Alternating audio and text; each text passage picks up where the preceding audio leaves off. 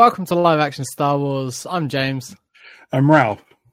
And today we are talking about a disturbance in the Force. Uh, the Yeah, but- relatively new documentary about the Star Wars Holiday Special.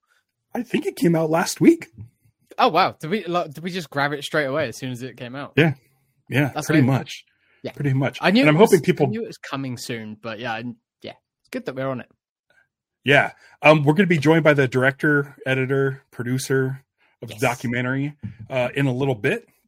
Mhm. But until then, we can kind of talk about it ourselves. Yeah, yeah, yeah. I'm sure that like when once Jeremy joins us, uh, it'll be sort of more of him chatting about the film and the process, whereas now we can just sort of talk Yeah. about the what we thought of it, what what we liked, what we didn't like. Um, it is new, so if you haven't seen it yet, it's a documentary, so we're not going to spoil anything, and it's the holiday it special, so don't worry about any spoilers or anything like that. Um, if you haven't checked out our episode where we covered the holiday special, go back and do that. I'm sure that Ralph's probably already done it, but there'll be a link like on this somewhere to that episode. Yeah, I'll put it somewhere. And it's Yeah. not even us covering it.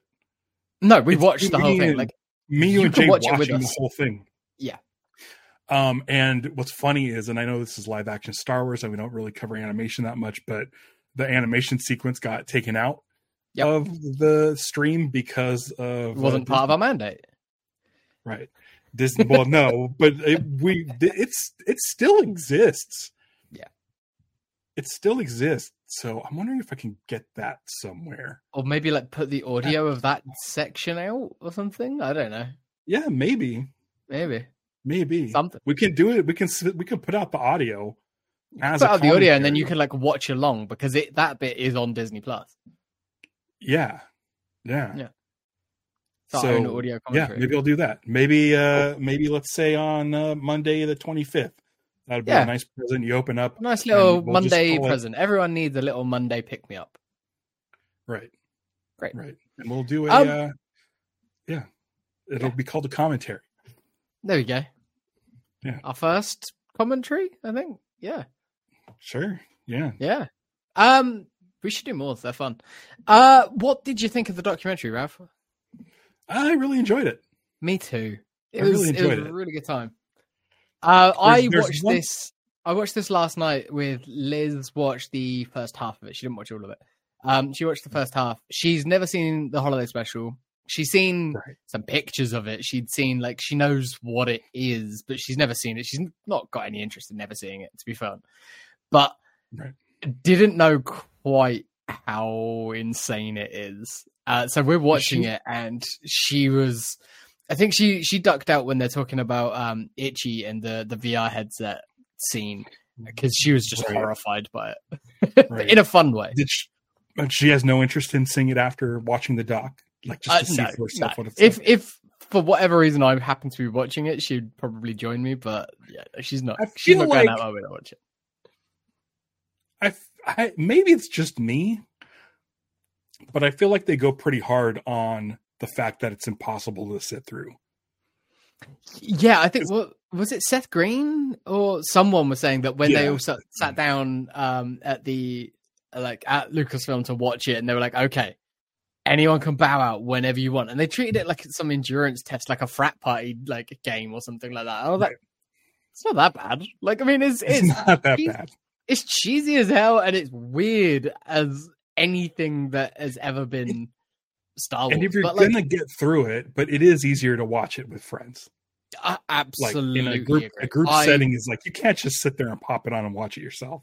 No, that might be it's the perfect thing to like riff tracks like you you you talk over it you chat Right. shit you you laugh at the bits that are ridiculous you make fun of it hell if you know the songs you sing along like that sort of thing it's it's exactly that And if you do sit down by yourself, there is a RiffTrax commentary that you can download the audio for and of course there way. is uh, that uh, Yeah. that makes sense or you could watch it with us and watch along with you me and jay as we watched it Yeah. two Yeah. of us for the first time Yeah. Me for the probably like fifth, sixth. I don't know. and yet as stevie just said she's never made it through the whole thing No. No. I mean, she probably sat there while I watched the RiffTrax version and was like reading a book or something, but Yeah. yeah. Yeah. um I know she's I, been in the presence of the whole thing. I I thought it was I thought it was a really good like documentary in terms of like how it got made and really just the the calamity or like just the series of things that happened to led it to get to that point where it's it's that it's not Lucasfilm. They didn't really have much to do with it by the end of it. That finished product was it was a rush job. It was over budget. The people who were editing it, like the the the guys who were editing it, had, didn't have Mhm. any experience doing any of that sort of stuff. So it was just like it was it was more like the people who were bowing out as they went along weren't Seth Green and his buddies watching it. It was it was the people making it. And they, they I like the the chart that they had where it's like at first it was like an equal Mhm. thing with like CBS and the TV execs and then the Lucasfilm people and then one by one those dominoes just fell and it was like Yeah. you're left with people who don't really know Star Wars. Mean, no one knew Star Wars at that point because it was still Right. so new. Um, But the thing is, so like the the the Lucas side of things and the writer side of things, not the not the variety show side of things. Yeah. If you look at just the live day stuff, stuff that takes place around the Wookiee household, that Mhm. probably is like a I don't know, like an hour, maybe a forty five minute chunk of it. long total. story, Yeah. and you get the the Lucas written cartoon in the middle. Mhm. Like that hour chunk isn't bad. Um, and I think with the subtitles added to the Wookiee speak, Yeah, that it adds fun. a lot. Yeah. It adds a lot. So there might be a really good edit of that somewhere. Um, I think one of the things is they talk about like, you know, they didn't really have an editor. Uh, Steve Binder like left when he was done shooting. He's like, I'm not touching the edit. I got yeah, I Um, gotta go. Yeah. So so it, it feels like whoever edited edited uh, edited it um didn't know George's idea of faster, more intense. And so Uh, I, mean, I mean, almost certainly not because George wasn't giving any notes at this point. Um, right. it's it's very apparent, and it's always been very apparent if you know the history of Star Wars and things like that. That George has always wanted to do Wookiees. He's always wanted to do some Kashyyyk, Kazook, whatever you wanted to call it, like stuff. Right from the get go, he says in this in that interview, I really enjoyed that interview that he had uh, with Ralph McQuarrie, or like that chat that he had with Ralph McQuarrie when he was talking about ideas. Um, and that The artwork's before amazing. Uh, that artwork's amazing. The fact that Ralph McQuarrie did I've concept art for this thing, incredible. Um, Itchy with the helmet looks like all of the stuff that looks like Moebius uh, yeah. artwork. Oh, it's, it's um, very including Moebius. the yeah uh uh just like seeing McQuarrie drawings done in like markers yeah. not like not like painted not like Mhm. like illustrated graphics like quick It's- sketches it's but they sketches, look yeah. amazing Mm, they look yeah. amazing and i kind of want them to Put that stuff in a book. let's get a tale let's get a tale of, of a jedi or or visions where we tell just the story that the original writers Visions not would the variety guys perfect for wanted to do, it in like Ralph McQuarrie concept style. So that's your Yeah. your your tweak on the animation style because that's what Visions always does, and it's good for that. And you you tell the story of the faithful Wookiee or like something like that. You just you call it that. That's the episode title. Bang. Yeah. Um. or you do it you do it in the the Nel- Nelvana style Mm, of the yeah. of the cartoon like where it's real bizarre proportions but i feel Mm. like the story of han and and chewie trying to get back to his family for life Day is a great story um i think it's a fun story i thought it was interesting to say that chewie didn't get a medal he didn't want one Yep. But think his always- reward that- was, that was he just wanted to go back yeah. home and so it's like like let's let's let's make it Let's happen it. Yeah. let's get a Um, I mean if you want to if you're gonna market life day at the parks if you're gonna sell life day merch Just like- just own it. Like if you're not gonna just like put out the holiday special then create something new that tells this story like Mm. you know do it the way george would want to do it. Bring george in and say hey you want to do that wookie story right? I know Yeah, you don't like that- the holiday that- special. idea for 76 just let's go. Yeah. um because he wanted to do obviously the very famously wanted to be it was going to be um Wookiees in return of the jedi. He finally got around to doing kashyyyk in revenge of the sith and so he's Yeah. he's always been interested he's always wanted to do more stuff there and this Right. felt like he's like okay i'll probably get to the Wookiees in the third one let's do what would be the equivalent of like a comic book one shot for this story. So Yeah. it's like this was never going to be the main story with the Wookiees and everything like that. But it's like Yeah. here's some stuff with Chewie's family. Uh, Scott D it's- says, "Tell the story of the Imperial officer Raquel Welch disrupting Life Day." Like one hundred percent. She's Yeah. still around, right? yeah, She's still Yeah. around. maybe I don't know. Bring her in to Um, voice somebody. I mean, I feel like yeah. it's. I feel like like all of this is interesting stuff. That that that sort of outline Mm. that Ralph McQuarrie had. Make that story Yeah, like as a thing. It doesn't have to be. It doesn't have to be the holiday special. If you if you if if there's some sort of deal where Lucasfilm, uh, when Lucasfilm was sold to Disney, Lucas said, "Don't ever allow the holiday special to be on any streamer or don't release it." Or whatever. Then do a version of the story. It's so. It, I feel like you, you Lucas has remade stuff. Has has yeah, has fiddled with stuff. Like, let's just do it. Let's tell the Life Day story. It's already canon. People are celebrating it at the parks.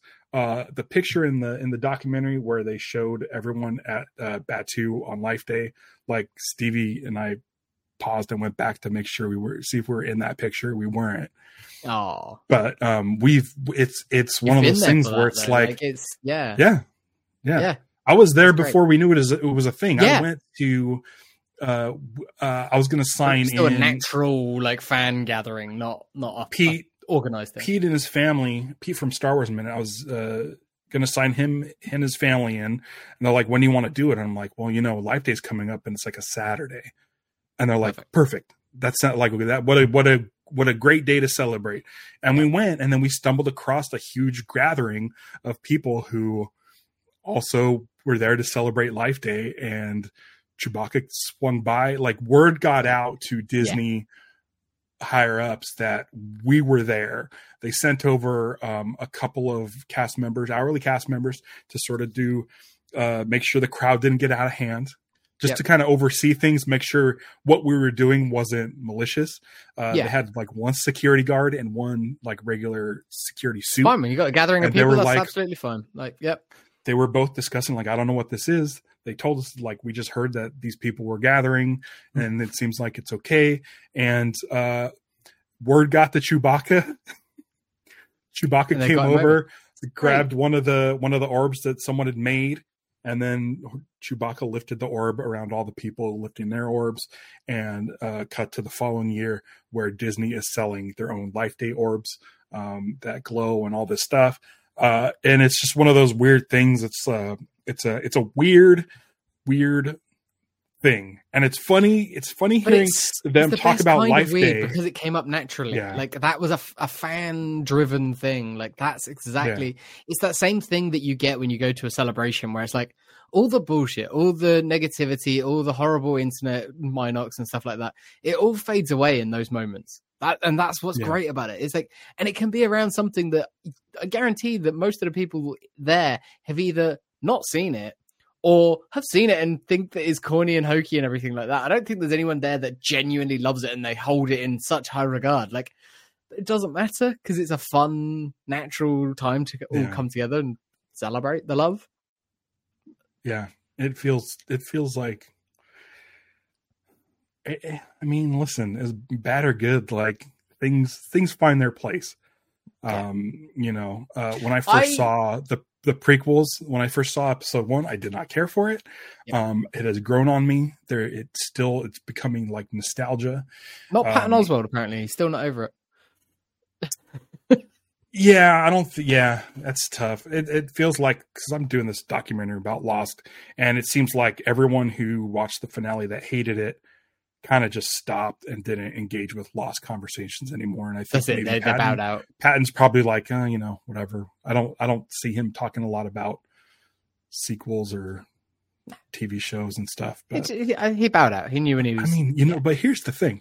So we were watching this year. We were watching uh, Ahsoka, Mhm. and there was this whole thing where Ahsoka and uh, Sabine were going to be going into a different galaxy, uh, and we're like, wow, this opens it up weird, all kinds of weird stuff, and it uh, doesn't really. If you're a Rebels fan, it didn't get any crazier than a Rebels episode.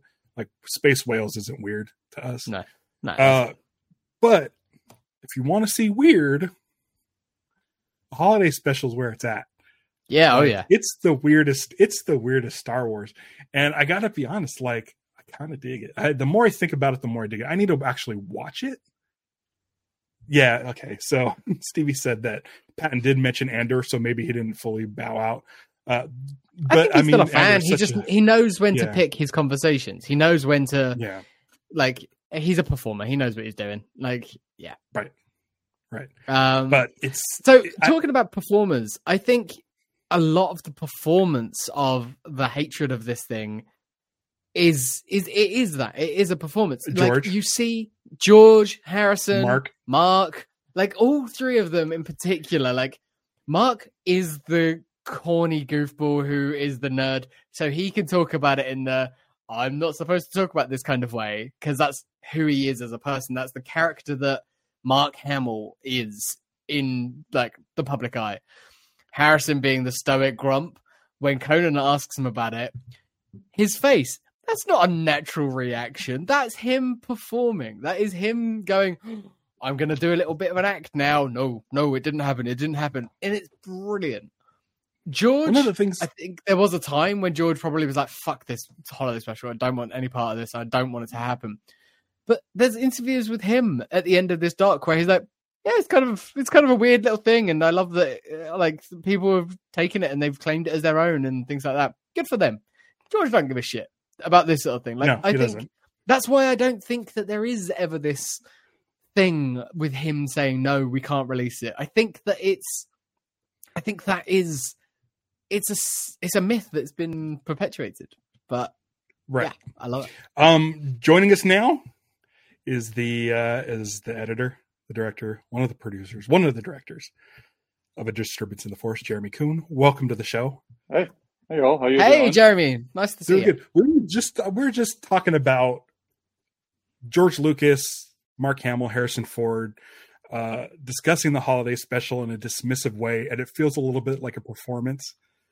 Um, it, yeah. at this point it's more of a it's more fun for them to be dismissive of it but maybe they really aren't who's to say I mean, enough times passed where it's kind of like you can't really bother them that much. I mean, I think, I think Lucas at one point was like, "I do not like this. Don't talk about that." And then all the actors have kind of fallen, like people have just fallen in place. And I feel enough time has passed for maybe he doesn't care that much, but people still think that he cares. That's, I mm-hmm. think that's yeah, that's exactly what we were Yeah. just sort of saying. That's definitely what it feels like when you watch it and you see those interviews.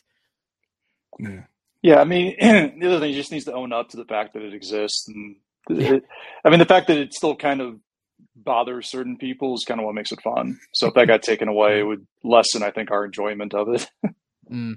right Do you think that like the scarcity of it is kind of what makes it so interesting and such a fun thing? Is because it's not so readily available. Yeah, I mean, still, there's still not that many people. I mean, I think after this documentary, like more people know about it. But like, I mean, ten years ago, just over time, has become much more part of part of popular culture. Whereas before the internet, it was really, I think, kind of under. Like, I saw it in 2002 on a bootleg DVD. It was the first time I saw it, and it was still kind of like people knew about it, but they didn't know the specifics of it. Like, I thought it was a Mm. prank. I didn't think it was. I thought it was like when those under someone had like manufactured a, like a show and then made it pass it off like it had actually aired. Mm. Uh, I've since learned that that's not the case. But so i have a question that that it, it's not addressed in the documentary but it's maybe something that you try to figure out do you know the origins of that tape it's a specific recording from a specific The one area. all the Was it someone, did, that- someone didn't have a VCR at the time. I'm assuming. no, there's multiple feeds of it. Are you talking about like the tape that we used in the movie or the? Just well, well, yeah, I have questions about that. Uh, but but just the actual, the one that was distributed, the one with fighting the Frizzies, and I think there's might be a, Oh. a, So there's actually, one I out think, there. I believe so. There's beta. So people had VCRs or like at least beta machines back then. So it was like 78. I think like 76 it was out, but I mean there wasn't not a lot of. It was basically only like uber rich people had them. But my understanding is there's multiple feeds. So like there's like a Chicago side that has it. There's like the Frizzies one, which I think is New York, but it. And then what's funny about it, we don't, we don't talk about in the doc, but like this special actually aired like six times in Australia. Oh, wow. I don't know if it aired. Oh, that's I don't know if it aired. I don't, I don't know if it aired legally, but it aired like between like I think it aired as late as like 85 or 86. Oh wow! okay. So they were doing it annually. Yeah. Yeah. I mean, it aired, it, it was, I found that out after the fact and I was like, I don't know how to put this in into the movie because I don't have anyone talking about it. But yeah, I mean, Yeah. this, there's like, but there's, uh, I think there's like a Swedish version that aired too. So like people, people who have recorded stuff and just have found things laying around. But, uh, Okay. yeah, so there's, there's multiple versions. What a It's what, interesting. I don't know if there the was ever a UK showing of it. I've I don't know of any UK airing of it or not, but it wouldn't surprise check. me. I- We had we had plenty of variety shows. Yeah. Well, so I talk to people in the UK and they, they act like variety shows are totally foreign. And I'm like, I'm pretty Hey, sure they- you had something. There, there was some. There, I don't think it was as, ever as prevalent, but I mean, even today on like Yeah. like New Year's Eve and stuff, there's always like some sort of variety throwback type show. Um, Yeah. they're always pretty bad. I think uh, like yeah, they're not they're not good, but you look at them in comparison to the ones that you guys were showing in the dark, and it's it was wild. Yeah. America excels at something back then. It was that. Yeah, yeah. we uh I, I i i definitely want to bring this up because uh we've watched documentaries on disney plus uh that use clips from the holiday special. Uh like 100% use clips from the holiday special without actually showing the whole thing. Uh your movie has clips from the holiday special and they look way better than any version that i've ever seen. Um are you using ai and stuff to clean that up? Or are you doing, Yeah. they're like a pretty decent clean version out there Yeah, we got a we got a I think it was from a half inch master from the Smithsonian from Smithsonian's uh, collection we are able to get, and then we took that and then I ran it through a, like a AI upreser, which was kind of hit and miss depending on what the scene was. There's also other times where like there's like the Zion cut, which I would say is probably the best version of the special if someone was looking out to go buy it. Uh, there's so some scenes look better in different versions, oddly enough. Mhm. It was so we kind of picked and choose. I had to pick and choose what looked better, but the I'd say eighty percent of it is that that half inch that we got that was uh upres.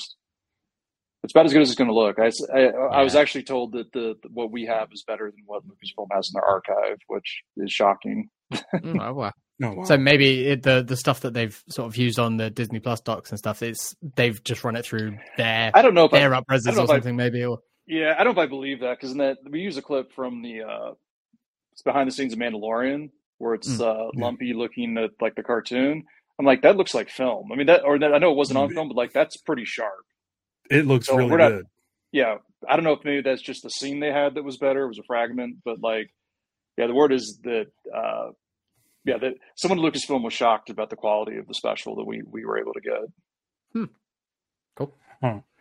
Ralph, I don't remember have this when we when we watched it. Uh, did we have ads on the the copy that we watched when we covered it? yeah show? we did a full we did a full two hour running uh watch along on the internet um uh youtube cut out the the Yeah.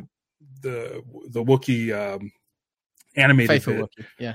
the faithful wookie uh they they took that out because apparently they love that and they have that on disney plus and it looks Yeah. amazing on disney plus um but yeah we watched the full version with the commercials uh, it was a it was a point of contention because uh I had seen I've seen the holiday special several times. Uh, James hadn't seen it at all, and our guest for that week hadn't seen it either. And so I'm like, we're gonna do it. We're gonna sit here on a stream and watch it in its ti entirety. I can cut out the commercials to, to shorten it for us, but the commercials are kind of The commercials Kind are, of are the best things- part. It were puts fun. things into perspective. It really does. Um, all those the union label uh, commercials, and uh, uh, I still say uh, Tobor is robot backwards. Like that's a, Yeah. that's a big, you know, I love that. Um, but but I don't. We were we were discussing before you came on, like the difficulty of getting through it. I don't really have a problem with it, but it, it seems like I I don't know. I don't. it might just be me, but I don't think the holiday special is as bad. It's bad. It's bad. It's Yeah. not good, but I don't think it's as bad. We've we've as watched Lucas worse. and Company but- would would say. Yeah, we watched worse. We, we've watched worse I don't on know. this channel. Like It's so it's so boring. Like I mean, I've had to watch it seven or eight times. I think I've had to watch it six or seven times through the course of editing because I was like, Yeah. I tried to watch it with new eyes and see like what could I pull out of this that we could use, and every time it was hard to like not want to hit fast forward, like to actually sit there and like like watch it, and that's all you're doing. You're not looking at your phone. You're not doing anything else. Like it's, I don't. know. I mean, more power to. I mean, there's people that definitely are nostalgic for it, and I understand that, but Yeah. yeah, I'm not one of those people. I, yeah, we're, I can't say I'm rushing sub- to go and watch it again at any point, but Yeah. I'm glad Right. I have. Right. We were we were saying how the you I, I haven't seen it with the subtitles added to the Wookiee speak, um, and I feel like that made it actually more entertaining. Uh, uh adding Yeah. subtitles to the the Shyriiwook. Uh, what is it? How long is it? Is it like fifteen minutes, twenty minutes of just no It dialogue? feels like 15, 20 minutes, but I think it's, it's like nine minutes, 11 seconds at the beginning. All right. I was tempted to go through, it took too long to set it up, but I was tempted to go through and just add up like all of the Wookiee scenes because it's probably closer to 20 or 20, it's probably closer to 20, 25 minutes where there's like no dialogue throughout the whole movie. Right. Wow. Right.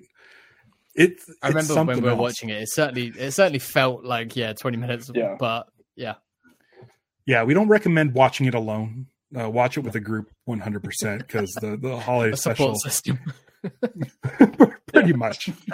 Pretty much. Uh, uh and, and spike your eggnog as well. Yeah. that might that might help as well.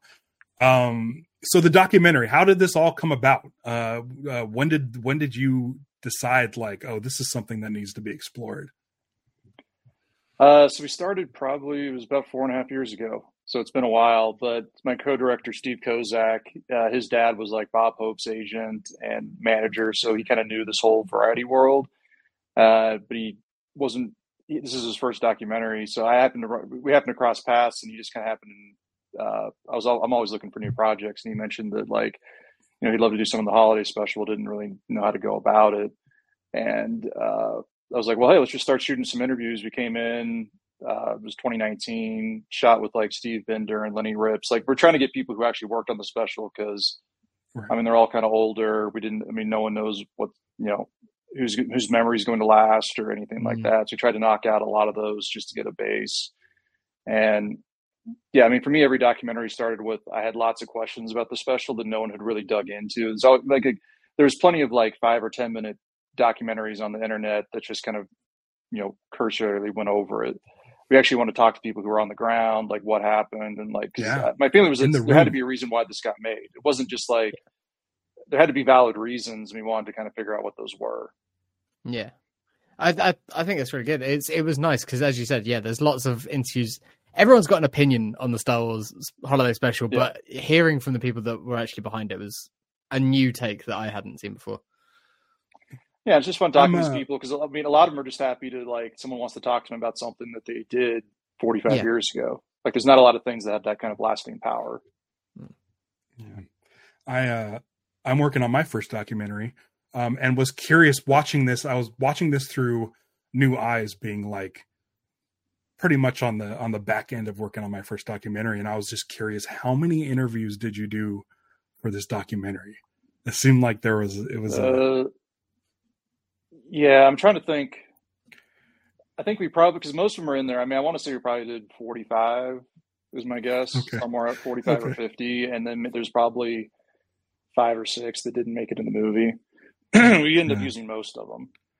yeah. Some Yeah. some people we sat down with where they're just like they were just happy to talk to us, and it turns out they had no memory at all about the holiday special because it was just another show to them at the time, and they were trying to like create memories to give a good interview, and that was Yeah. like we're just like this isn't working. Hmm. Yeah. yeah, this doesn't match Yeah. up with what those guys all said. What's, Yeah, what's your I'm doc- working- you talk about your, your documentary's on, or is it? Yeah, so so uh Taylor Morden approached me a couple years ago to do um a documentary about the show Lost. Oh, so you're doing and okay. yeah, I'm working on his Lost doc, uh, Cool. uh, and have been for the last two years. And um, I, I, was just curious because I'm sitting here watching the doc and I'm like, okay, cool. It's a lot of people in this, this, but it still has a nice flow to it. And I'm like, I'm like, I hope we don't have too many people because as of right now, I think we still have like 10 people that we still really want to talk to, but we're sitting at like 47 interviews and then we had like nine shorter interviews at comic-con uh, with some fans and stuff and i'm just like i'm not editing it so i'm i'm i'm okay but it's still making me yeah. anxious with the amount of people um, and you know taylor's got three cameras set up for for pretty much every interview and i'm just like i don't know. It's it's it's all overwhelming to me. And so uh that's taylor's problem. Is he editing it? Yeah it's a lot of footage yeah yeah that's his problem. So. it is. It is but at the same time you know been working on it for so long that i'm like i want it to be good but there's there's so many moving parts. It's crazy. I can't i'm, I'm looking also forward a six season show of, as opposed to a two hour yeah special. i mean, what, like, I mean there's going to be more people yeah. to pull from yeah, yeah, I mean, you're also gonna have things where you do things where you just lean on. You end up inevitably end up leaning on your favorite interviews. So like Bruce Vilanch was an early interview for us that I leaned way heavily on. Yeah, he was, and eventually it's he felt like the yeah, star to, for sure. Yeah, way to get other people because I'm like, this isn't like the Bruce Vilanch show. We got to bring people that can maybe give other commentary that says something similar. Uh, as soon as I that, as soon as I heard about this doc, he was the first person that came to mind. Like he's one he's of those great. names that's like, that's on there that you're like, of all the people, and then like Pat Proft as well. Like I know Pat Proft from like the, he worked on like the Naked Gun movies, I think. Um, yeah, like just the names that are in the in the credits are crazy. Rick Baker, uh, uh, yeah, it's just it's Bob it's Mackie. A, it's I mean, a, Bob Mackie was like as big as it gets at the time. Yeah, and and it's just wild that you have so many talented, well-known people I guess putting their all into this thing that just doesn't look like anybody put their all into it. But it's no, not. I mean, it, I mean, no expense was spared on this. It was like a million dollar budget, which is crazy at the time for a TV special, and they hired the best of the best. So it was kind of mm-hmm. like, I think people at some point like went into this thinking like we're gonna this is gonna be amazing, and then, I mean, the other thing like the shoot wasn't like it was like weeks. I mean, I think the shoot was like six days. Granted, there was a they did the three days and they shut down. Then they came back, I think, for three or four days. So it wasn't like it was right. a ton of days. Right. Is that was there? Do you think there's a? Go on, because you, you were saying there's an editable version. There's a what? Do I think there's a what? Do you want me to? I'm gonna. go. I'm gonna. I'm, gonna, I'm just gonna say. Do you think there's an editable version of the holiday special? One that makes it not a slog to get through. No, it's gonna be bad. I mean, the only thing you could do is make it shorter. But like, I mean, for me, this the hardest. Right. The hardest thing for me is all the Art Carney stuff, like where he's in there and like the, the shop.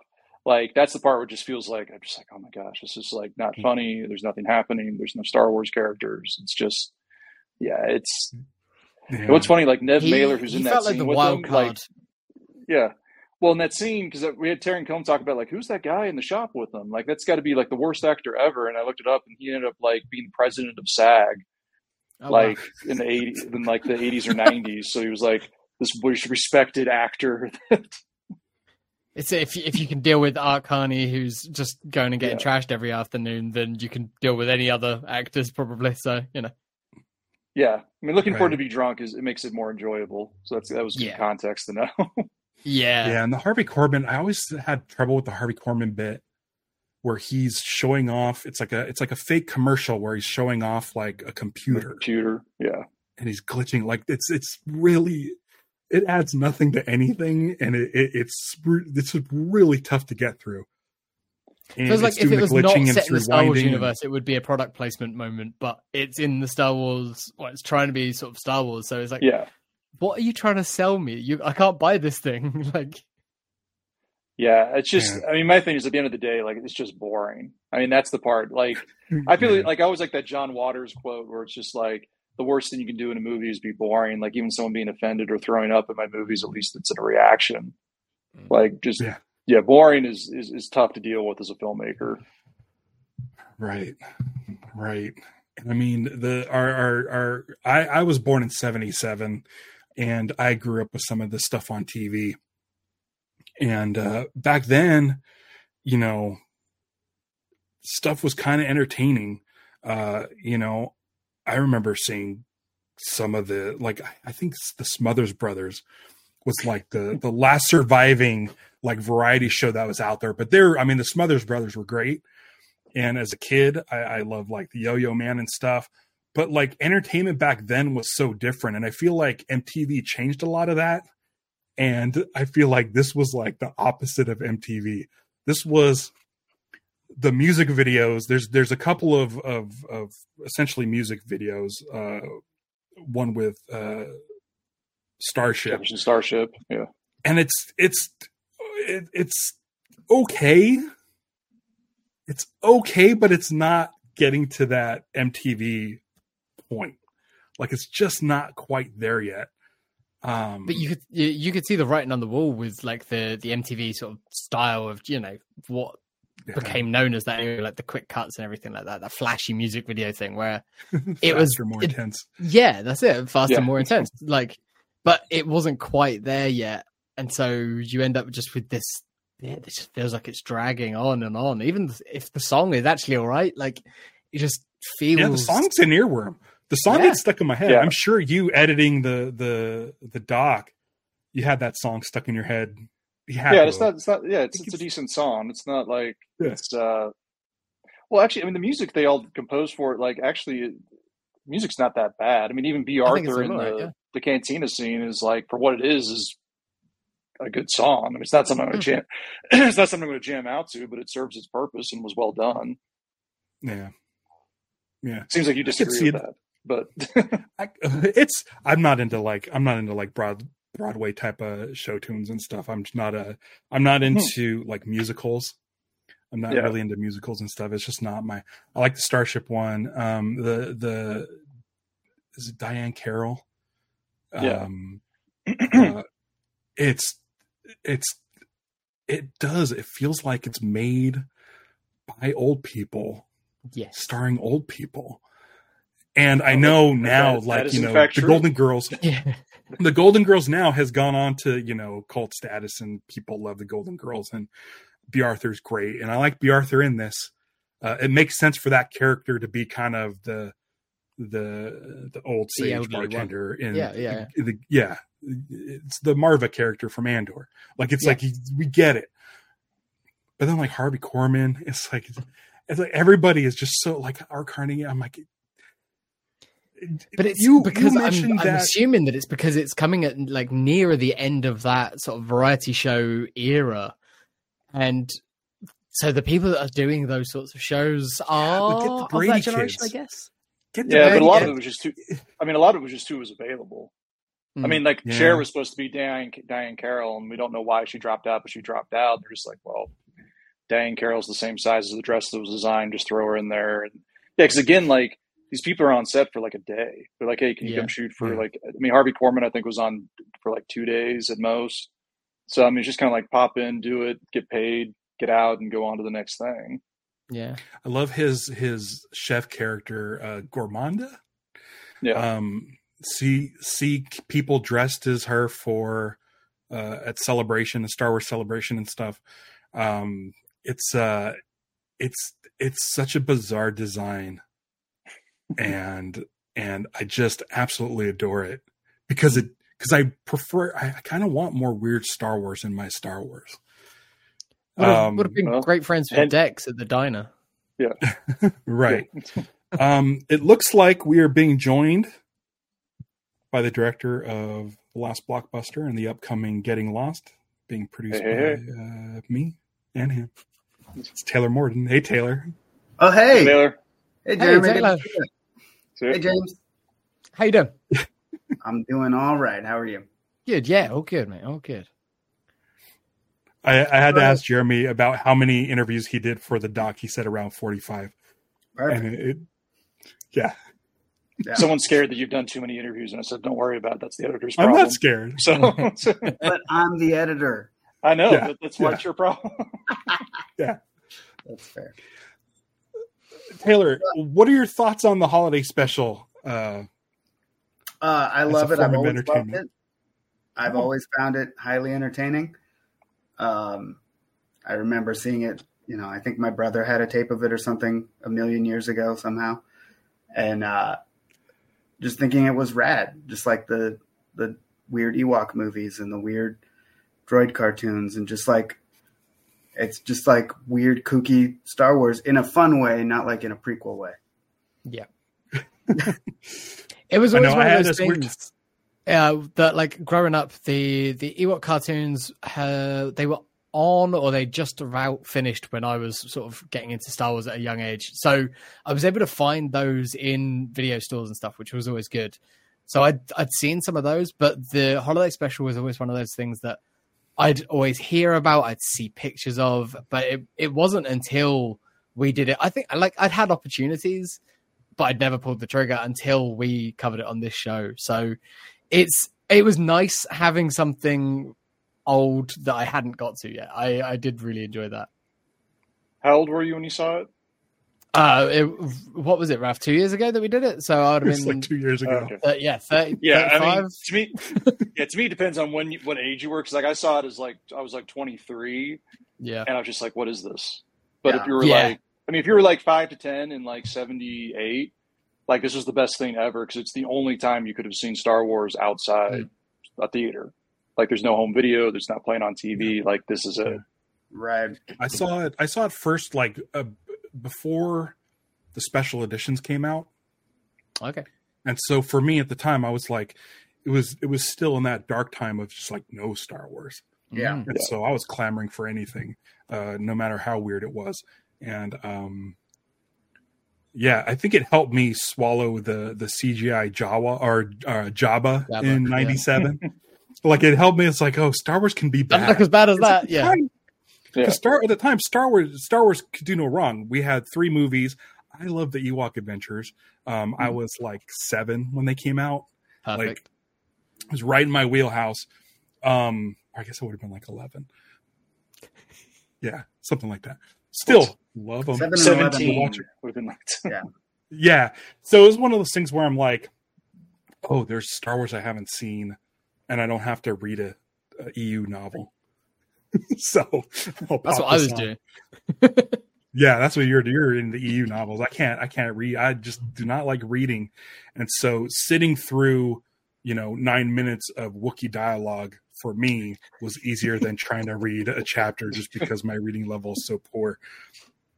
Um, so uh, so I found entertainment in it, and then the Boba Fett cartoon was was rad, and I loved I love that the the Han Solo design a lot. I really love it. So And there's a card game coming out next year, and they've they've sort of shown off the Han Solo card for it, and so many people were just like slagging off the art and saying that it looked terrible and everything. I looked at it and I'm like, this looks like a new version of that Han Solo. So I'm I'm all in. I love it. I think it looks great. Well, what's funny is when we found out that Adam Driver was playing, you know, Han Solo's son. Yeah. Whoa, I I thought, I thought he doesn't, he doesn't look like Han Solo, but he looks like the animated version of Han Yeah. Solo in the holiday Yeah. special. Yeah. Like he looks very similar to that, and I'm like, I kind of dig it. Yeah. I kind of dig it. So the, Well, we know that JJ was a fan of this anyway, so you know, I, I'm sure it wasn't a conscious decision, but it's there. Yeah, it's a good Scott theory. D asks, I like it. Yeah. Scott D asks, uh, uh, what did you learn the most that shocked you? Like, what did, what shocked you? While the, is there anything that sticks out? I have two things. The first thing that was uh, we are talking to Lenny Ripps, where uh, the first thing I was like, "Oh, there's something here to get into," is where he, he reveals that Lucas told him in their, fir- in their first meeting that Han Solo was married to a Wookiee, but like Yeah. society wasn't ready to accept that, so we can't do that. I remember he said that. They're and- still not we ready. said that, and, like when we said that, I was like, "Wait, what are you talking about?" And like it was kind of like, a, "Can you repeat that?" Because I don't think I heard that correctly. uh, so that, that's the thing that was that's probably the funnest, shocking thing. The thing that probably shocked me the most over the course of making it is that. Uh, so when I started out, I was very kind of like, "Lucas is a big baby about this. They should just release it," and all like I was kind of just you know kind of dumping on him. Through the course of making this, I have way more empathy for his position at the time and the decisions that were made and what happened. I mean, the only thing I can fault him is that he should probably own it a little bit more because he did send these people off to go make this.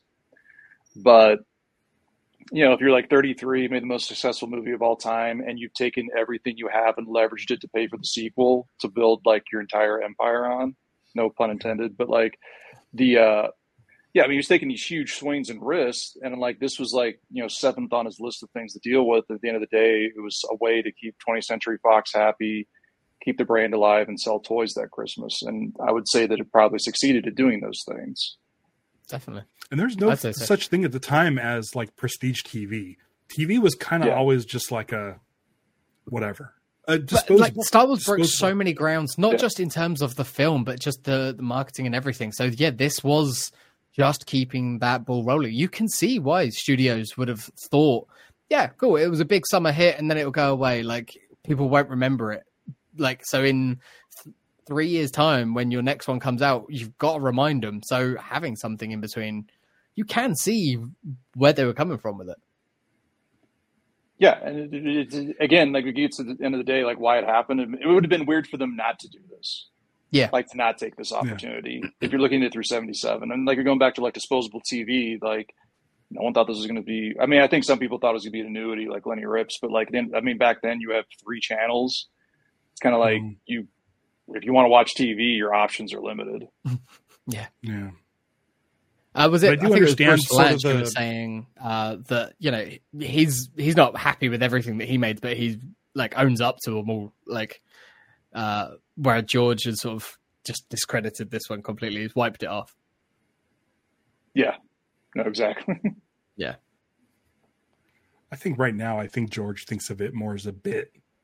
Yeah, oh, think definitely. it I is. I think George think thinks of cares almost anymore. everything as a bit at this point. Yeah, I mean, I mean, one of the things talking to like Seth Green. So Seth Green was like the next best thing to interviewing Lucas. He was like number one on my list because he like has talked to Lucas about this, like knows him, has worked with him, and he was telling me he goes, uh, he's like Lucas has a really really good sense of humor. It's extremely dry, but like he's incredibly funny, which kind of shocked me because I always feel like he's kind of a stick in the mud, and I kind of feel he just likes. Mhm. I feel like he might be trolling a lot of people with a lot of his comments. If you look at it through that lens, like he told Yeah. me the one where like I heard the story where like Seth uh, Rogen was ta- talking to Lucas, and Lucas was telling him about uh, you know had the spaceship and he was going to like fly away because Earth was going down the toilet, and Seth goes Seth Seth Rogen goes like, well, can I have a can I have a spot on your space shuttle? And he's like, absolutely not. And I thought maybe he was being crazy, but if you think about it, like Seth was uh, Green was like, I think he was just trolling Seth Rogen and just making stuff up, which makes more sense. And if you think about that, that's actually that makes him seem like a much more jovial type person. yeah. Right. Right. Yeah. There's I there's don't know if something true, uh, but I think it's similar to Harrison Ford. I think so much of his grump is just he knows that that's a character that he's playing, so just lean into it. yeah, there there is something brought up in the doc a couple of times uh, that uh, a friend of the show, uh, the George Lucas Talk Show, are obsessed with, and that's Star Wars detours. Like I don't know if a lot of people have heard about Star Wars detours. Yeah. I feel like it's going to be the next holiday special. It's this thing. There's like something It's- like it's 66 done, episodes. I think of a- there's 40, of a- of a- 48 episodes or something like that. I mean, I, I talked to like complete, right? Yeah, they're complete. So I mean, the, the gist was that so kind of in the this weird period of like Lucasfilm, George is a fan of the Robot Chicken stuff with Seth, and he's like, "Well, hey, let's do something." And then like so he bankrolls all these episodes. Like Weird Al does the music. They finish them all. Like they're basically done. And then Disney buys Lucasfilm, and Kathleen Kennedy was like, "This cannot be this irreverent kind of like comical version of Star Wars cannot be a whole generation's introduction to Star Wars." Mm. and it just got shelved and it's been there for i mean it was been like 15 years or Yeah. something like that so Something i mean like that's the that. doc that's the doc i want to make i don't know if i can get lucasfilm over the the, the hill on that but i'm hoping with like how we approach the special we can approach because I, I feel like the show's probably dated and not that it's comedy doesn't age well to some degree so some of it's going to feel oh, old Right. but i think if you present it i mean some of the stuff seth was talking about sounds hilarious where they're just having fun with the characters and they Even should if they chopped it up and just it. released a couple of specials of like just the bits Yeah. that they're like really happy with still, like that would be great. Yeah, I mean, I think the only, I mean, there's like one episode that's been released, like someone leaked out, right? Or it's a partial episode. Like there's like Something I, like like no one. I think they seen any- showed three at a celebration once. Like, Oh, yeah, did they? Okay. I think something like that. Yeah. Yeah, I've only seen maybe like five minutes of something. That's all I Mm. could find. Mm. Yeah, it's it's a weird one. Um, it's it's it's sort of semi done. Well, I mean, it is done, but yeah, it's it's. I do think that they probably intended to release it but they wanted to, as you said, they wanted to reintroduce Star Wars um, with the Force Awakens, and then everything since. And then because of the the up and down reactions to everything that Disney have done since, they've just been like, "Eh, we can't do it yet. We can't do it. We can't do it." And now, Yeah, I think at this point the it's kind of like, well, what what do we have to lose? That would be my. it's But like- that's Right. it. Like, yeah, you've you've had such a drought of other things, like at times that you know they should have. I mean, I think my main beef with like Lucasfilm, the Star Wars, pro- or even Indiana Jones, like they, I don't. Maybe I've just gotten old and jaded, but they used to feel fun and they're kind of like lighthearted. And now they've become like very dramatic and serious, and it's so like not- precious. Yeah, Yeah, exactly. treat it so where I'm just kinda precious, like- and I'm like, Yeah, it's supposed to be robots exploding and we laugh. Like it's supposed to be sword fights. Like I, I, It's- I've it's never dumb. understood I, lo- why I love it it needs when to be so. silly. Yeah, I love Yeah. Andor though. I think Andor is good, but you need another flavor. You need something to counter that, and they do it with like the Lego series. Like the Lego stuff, I guess gets a free pass um, because that's a built-in sort of it's got a separate It's- brand attached to it as well. I guess. Yeah. Yeah, but I mean, I mean, just I just why not? I mean, unless George didn't want this to be released, just release it. Who cares? Hmm. I mean, he paid for. it. I- I mean, I assume he had to pay. I mean, they had to have paid 15, 20, 15. I mean, they had to pay a lot of money to get those created at that stage that they're at. Even if they're not finished, that, Yeah. that's a lot of money that's just not being, Yeah. you know, there's no return on it. Hmm. Uh, Right. Jeremy, I wanted to ask you. You said that you started work on this in 2019, and you had a few interviews then. Did you guys just pretty much shut down over COVID and everything, and then come back to it, or were you working on stuff behind the scenes? I mean, it was I definitely on the shelf. Yeah. Yeah, we shot some like our base interview. Basically, people we were concerned might pass away. We got all those Yeah. knocked out, I think, before COVID, or at least a lot of them. And then the ones we wanted to get, uh, COVID, we were probably shut down for at least six months. Where like no one wanted to interview, and like some of our interviews are outside because of that. Uh, Mhm. so I mean, it was.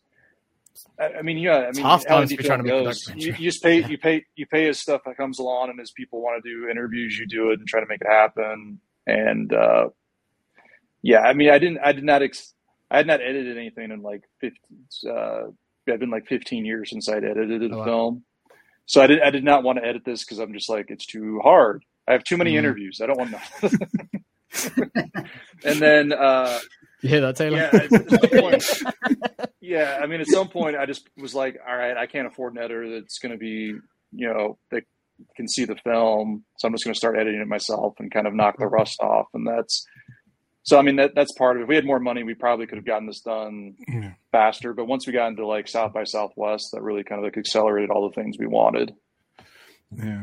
The Holdo Maneuver podcast asks, "How did you end up choosing the narrative spine uh, that you edited the doc around?" So I just start with interviews. You just pull selects and you start to figure out what people's were interested in. I mean, to, to me, I mean, talking with Steve, like I knew that the entry point because I wasn't familiar with it was we need to kind of explain what the late '70s variety TV world was like, which was also Right. gold to me because it's kind of, was kind of fun to like because we get to show the because you show these like Star Wars clips for like uh, Richard Pryor and Donny Marie and all these other Star Wars Yeah. appearances, and they're really jarring. They're like, oh, well, why is this happening with the characters I know? And then you lead into like this. What else was airing at the time? You have like Paul Lynde Halloween Special, Brady Bunch Variety Hour, like all the, these shows that are you know arguably worse than what we just saw. And so uh, the other thing I want to get into is we really wanted to talk about Charlie Lippincott, and I wasn't familiar with the details of like how big of a role he played in Star Wars' initial success. Mm. So it was kind of like the first part of the movie was before we get into the special was just setting the stage of like how marketing worked and how that does, and setting the stage for it. Uh, and then once we got into the special, it was kind of like what are the scenes that we want to get into. So that that's that was kind of the, the so basically the sto- short stories that came from all these interviews, pulling it down and just trying to figure out where to put puzzle pieces. Because the doc editing is really hard. And You can't you can't go into like a preconceived notion because it's not like you have a script to follow. So you just kind of like kind of let the footage guide you to what the story assembly, is. isn't it? Yeah, yeah. Yeah. Yeah, this whole time I've been working with Taylor on this doc. Like, I, I really, I, I'm not. I, I've I've done minor editing, nothing like this, and it's just like with each interview, I'm like, how is this going to shake out? How is this going to shake out? And for us, we hit a we recently hit a, a um, an interview that I think really will help us shape the doc a little bit better. We hit a couple of interviews Yeah. um, that that that really helped us, and it's it. I, I I'm glad it's not the ball's not in my court as far as editing. Uh, Sure. uh, just, I mean, Taylor, have you how many documentaries have you done? Uh, this is my fifth feature doc, and I edited four of them. So, you know, I know I know what you're talking about, man. It's, Yeah. it's Yeah. Uh, what are is the it the few- is it is it the toughest part of the process? Like, is it the? I mean, it's the whole process, really. Yeah, I guess so. Is it Because- funding the hardest part? I feel like money is always the hardest part of documentary filmmaking.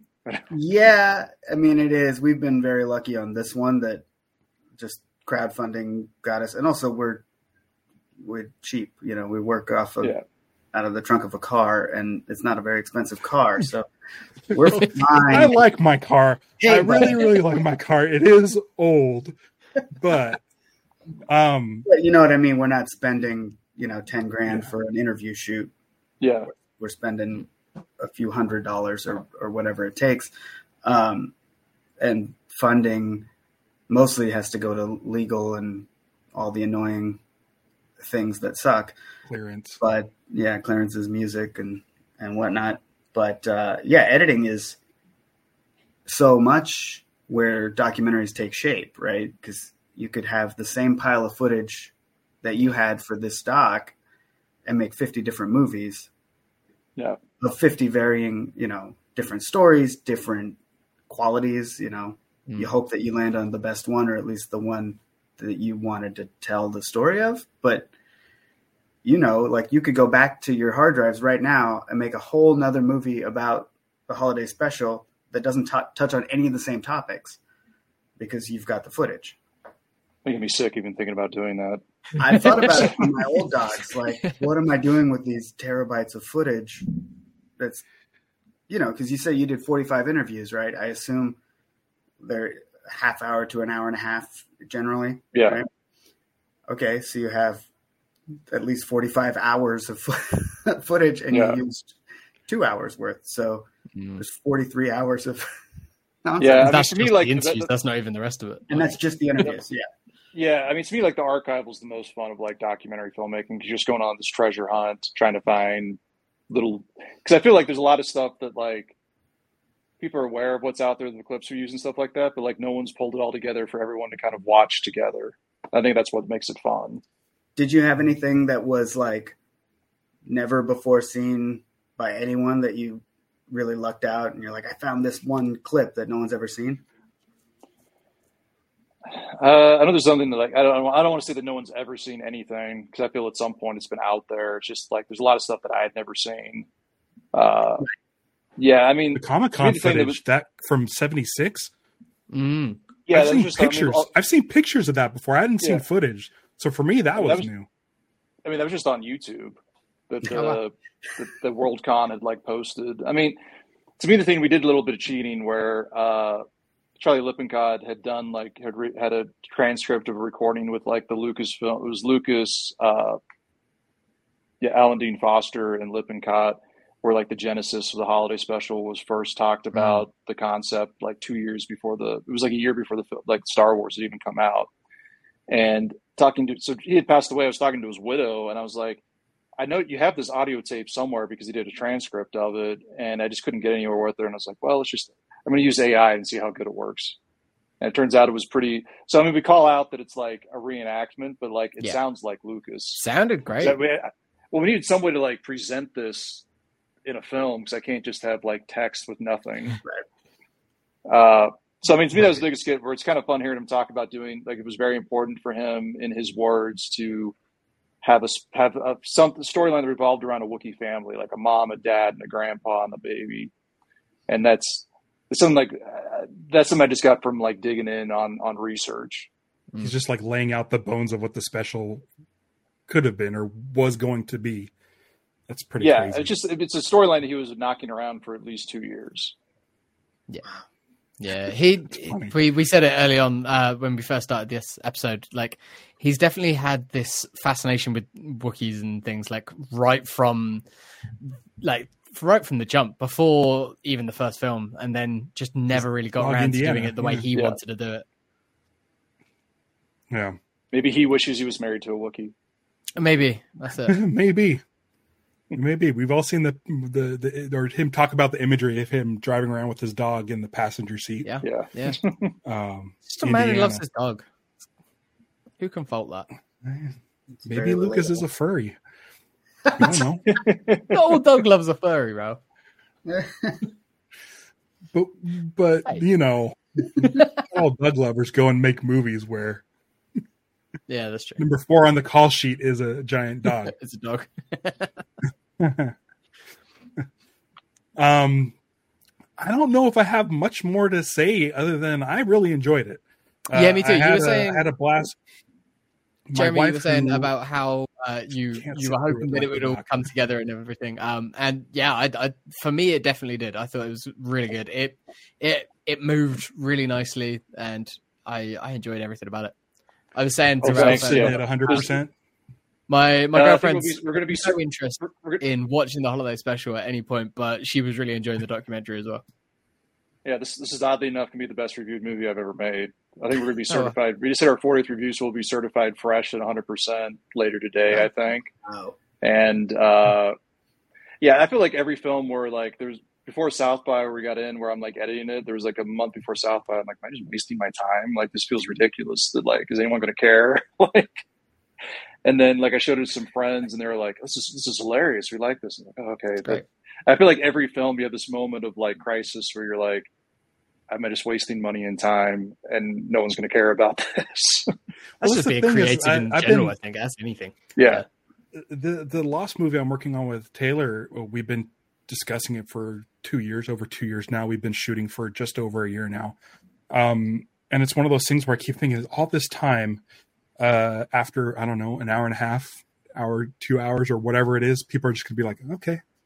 That's it. Is that is that how it goes? Like it's so weird spending so much time like uh, uh, uh, phone calls and emails and and and trying to just get a hold of people and finally locking them down and then having them cancel and then redo like all of this stuff going into it and going through one of the multiple edit possible edits and just sitting people down for like you know less than a couple hours and them just being like all right it's so weird to me Yeah. Yeah. Jeremy, who was Yeah. your toughest get? oddly enough, we didn't have any. Everyone was like very supportive, and yes, we reached out to. I mean, a lot of it was just kind of like Kevin Smith and people like that. It wasn't the he didn't want to do. It It was just It's the scheduling. Yeah. but like his interview. I mean, his the- interview, I did. I had to lock the film. Like I had three days to lock the movie for South by, and so I did his interview remotely. And like I remember they sent like we did the interview, and the first thing he said to me, I was like, "Oh, thank you for doing the interview." And he's like, "Oh man, I would have been pissed off if you had not asked me to be in this movie.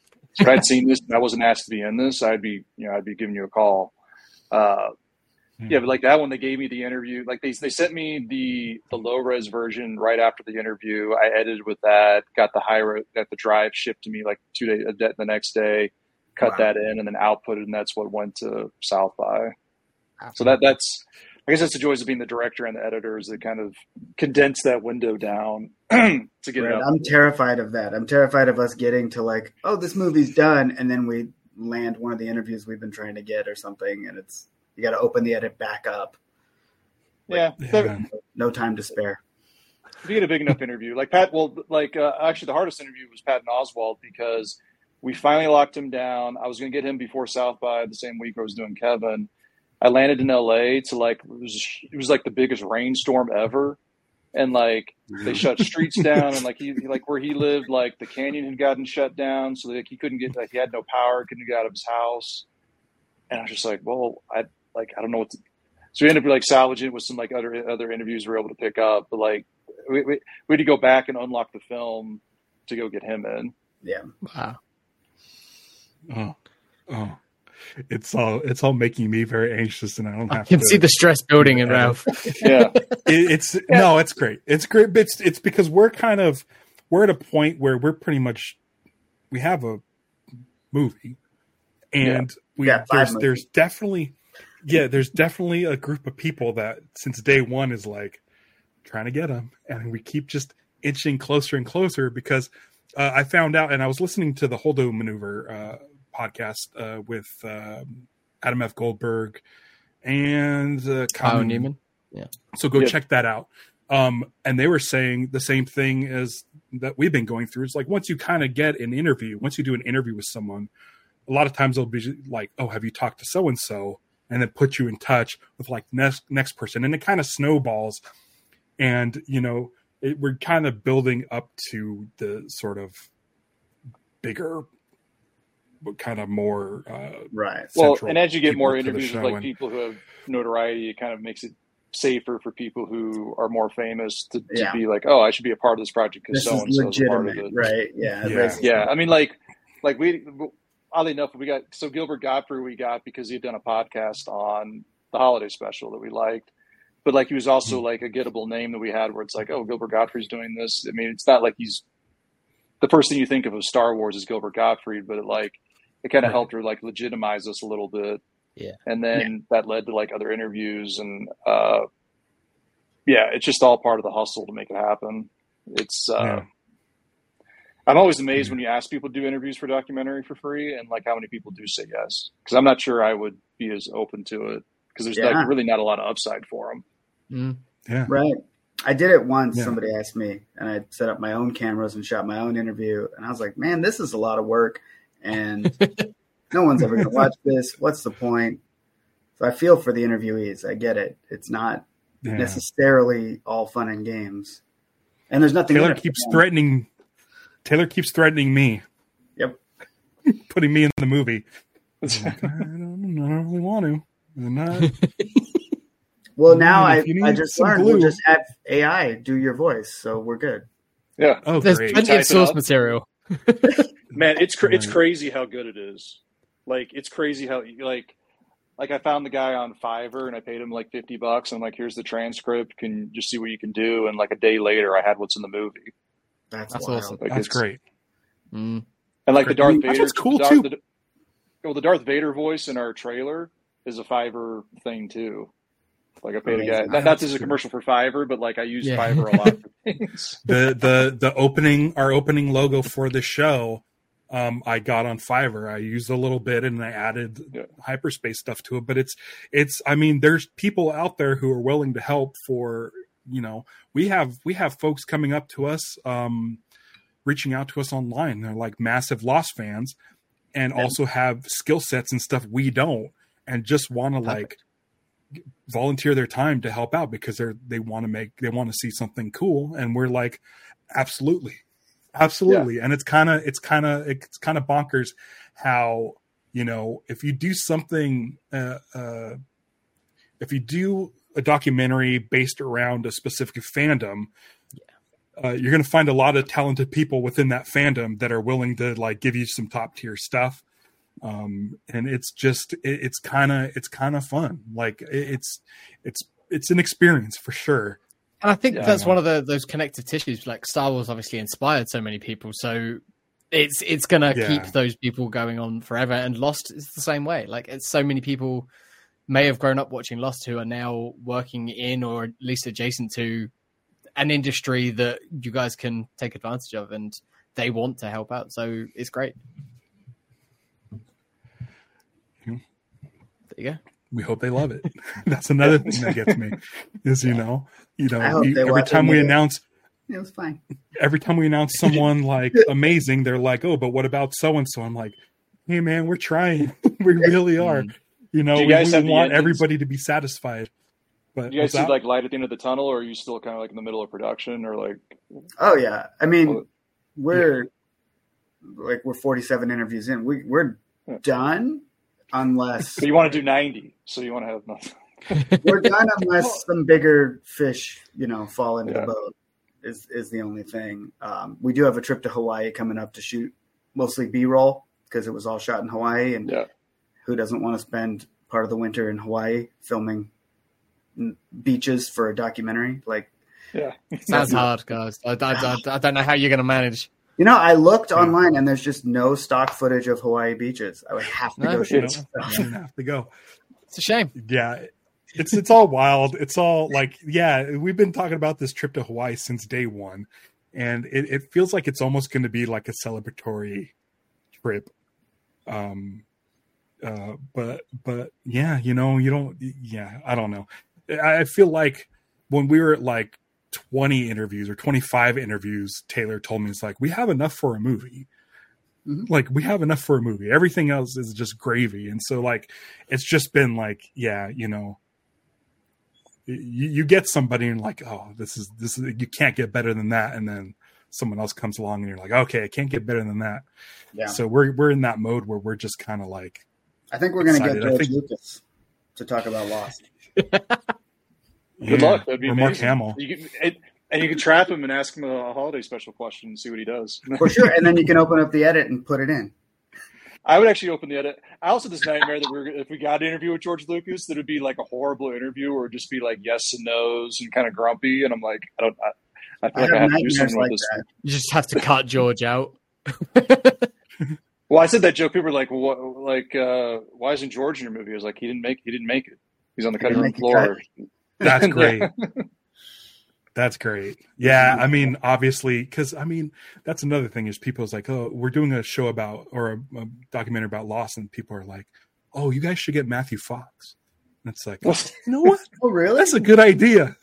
Yeah, I haven't thought about that one yet. yeah. Yeah. Um, so I'm assuming you reached out to George, and George was like probably graciously declined, but uh, to be honest, we did like a we, we did like a cursory reach out, but we didn't really like follow up. It was just kind of like uh, we know he's not going to do this, right. so it It's just a like. polite offering, isn't it? More than anything, like. Well, I think it also ties into the. I feel like every friend group has like a friend you kind of make fun of, and like, say you have like a nickname for them that they hate. If they embrace that nickname and start using it, it kind of ruins the fun of that joke.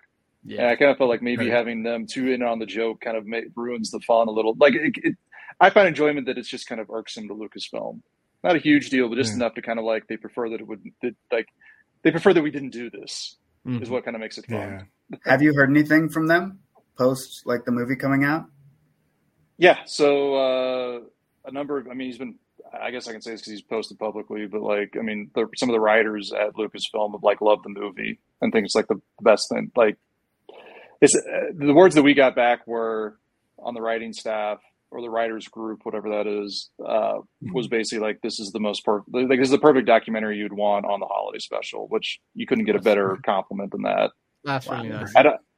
I don't think the higher ups feel that same way uh, up to Kathleen Kennedy, but at least there's a number, there's a contingent of people at Lucasfilm that are very supportive. it's a it's a curiosity for sure and i love that we have more information about it um, Yeah.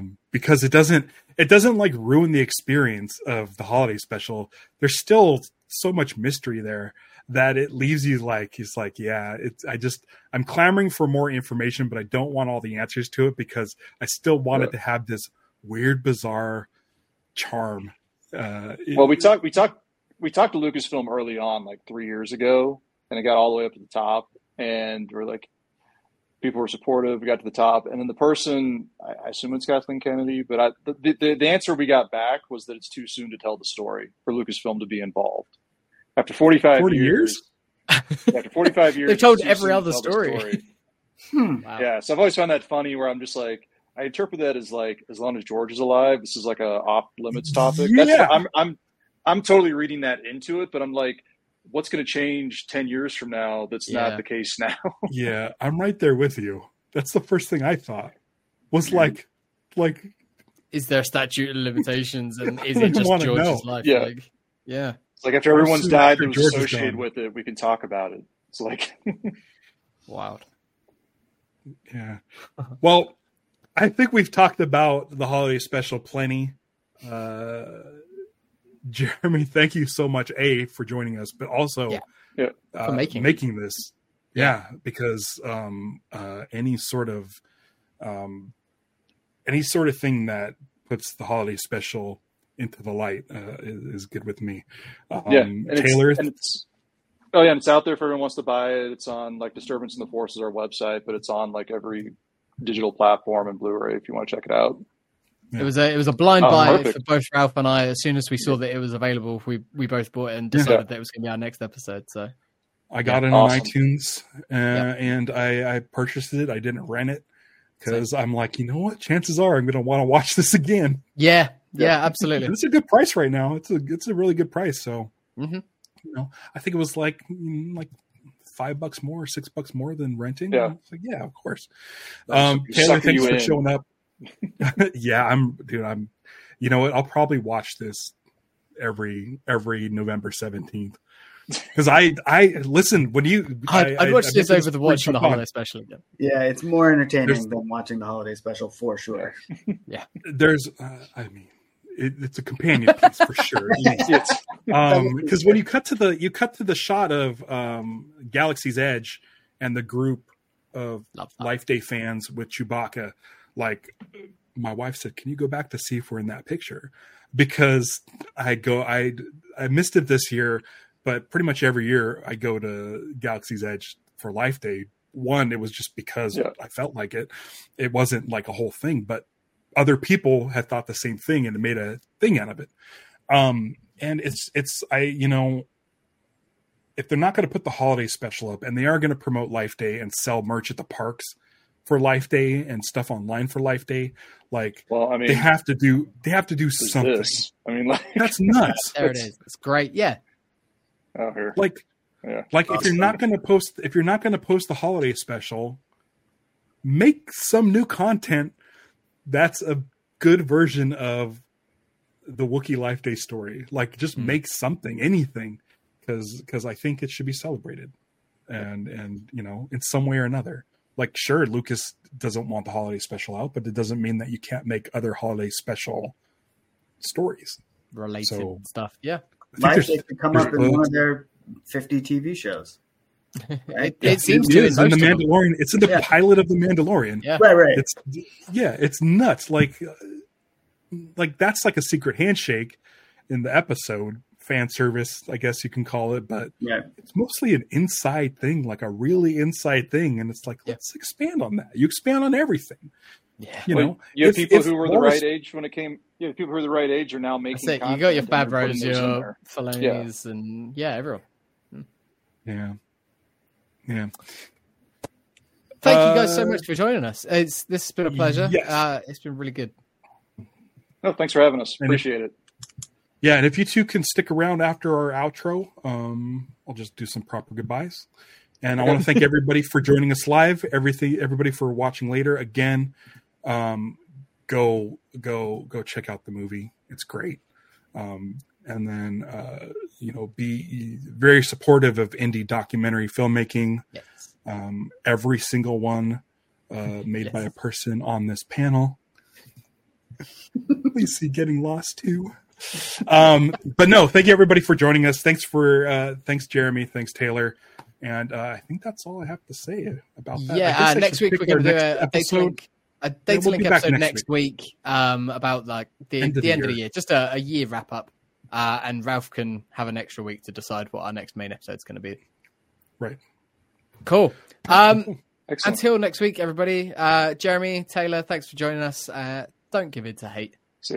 Celebrate the love Punch it.